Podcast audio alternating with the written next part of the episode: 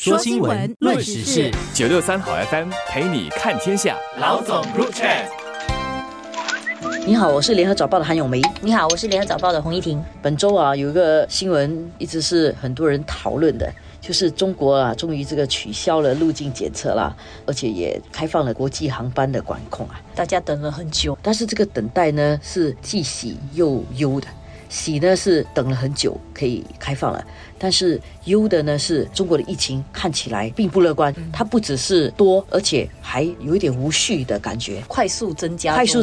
现在我们一些中国朋友呢，如果你一联系他们，他们家里几乎是全中了。然后我们一个同事回来放假，北京站的同事就全都中了，现在他是唯一的一个 COVID naive 的同事。每个人都在讲你阳了吗？现在如果你不是阳过的话，你就最好留在家里，因为外面都是一群不是正在阳就是阳过。这个情况呢，老实说，它有一点令人感到意外了，突然就那么开放。所以全世界对这个开放应该用什么样的态度去对待，或者应该怎么去防止这个疫情波及自己？波及其实难以避免的，但是怎么在可以控制的范围里面减少危害或者减少那个麻烦呢？是大家比较关注的。所以新加坡这里呢，卫生部对中国来的旅客和工作证持有者的条例是不变的，就是基本上都是可以进来。如果您呢还没有接种的话呢，就要做行前的检测，这个是跟现在的情况是一样的。但是中国的情况如果更严重，或者是有没有更多的变异的病毒？不知道的话，下来卫生部可能会根据情况去做调整。其实我们看到在本地来讲的话，还是采取一个比较一视同仁的做法，无论你从哪个地方来，就是实施的这个措施是一样的。对。但是可能已经开始看到一些国家啦，像美国啦、日本啦、菲律宾一些都已经开始有一些反应了啦。主要就是可能担心说中国游客能够出来了以后，然后因为那边疫情又严重，可能会带来新一波的病毒啊，所以他们也开始针对中国旅客做一些管控啦。不过我们也看到，其实他们的做法就是比较多的只是管控了，比如要求他做一些检测，而没有不允许中国旅客入境这样的情况，所以也感觉得出，其实世界已经逐渐恢复正常啊，就是大家也希望可能可以继续这样的一种正常的交流，国际上的那些往返的这些航班这些可以继续了，所以也没有贸然的就不准某一个地方的人到埗。其实也不只是防止哪一个地方的人来，包括你的人要出国嘛，因为世界我们已经习惯了长时间的互联互通的很顺，然后因为这个冠病而突然间阻断了很多的交流，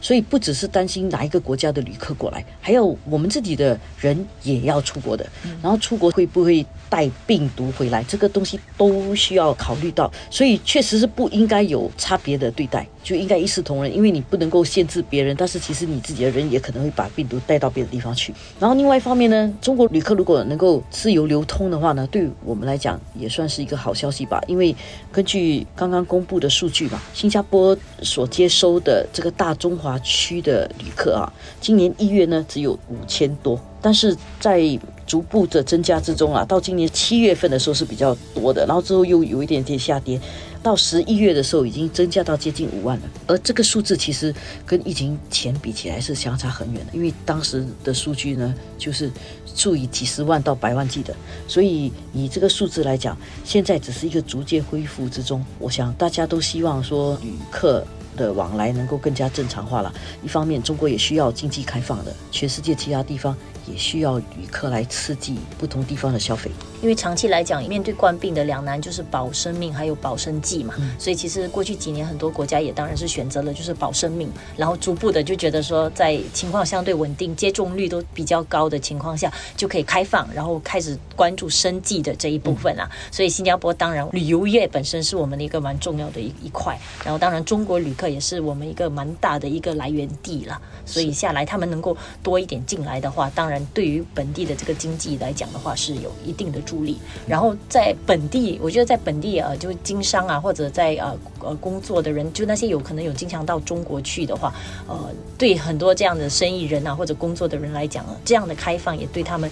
是很大的好消息啦。因为过去几年可能很多生意上的往来也因为中国的封闭来讲的话，对他们造成了蛮多的影响，所以有了这样的一个流通，对于他们业务的拓展都有很大的帮助了。说新闻，论时事，963好FM陪你看天下。老总入场。不过与此同时，因为中国的这个突然开放呢，也制造了一些问题啦，比如说对于一些物品的需要，因为在中国内部的时候，他们打疫苗是一个问题，药物是一个问题，所以也有一些人呢，就是到新加坡来打疫苗，或者是到香港去打疫苗，还有在新加坡，我们也知道说一些药物是受到管制了，因为在中国那里突然间有个高度的需求的时候，那个药物买不到，在新加坡的亲友呢就会把药物买了寄过去。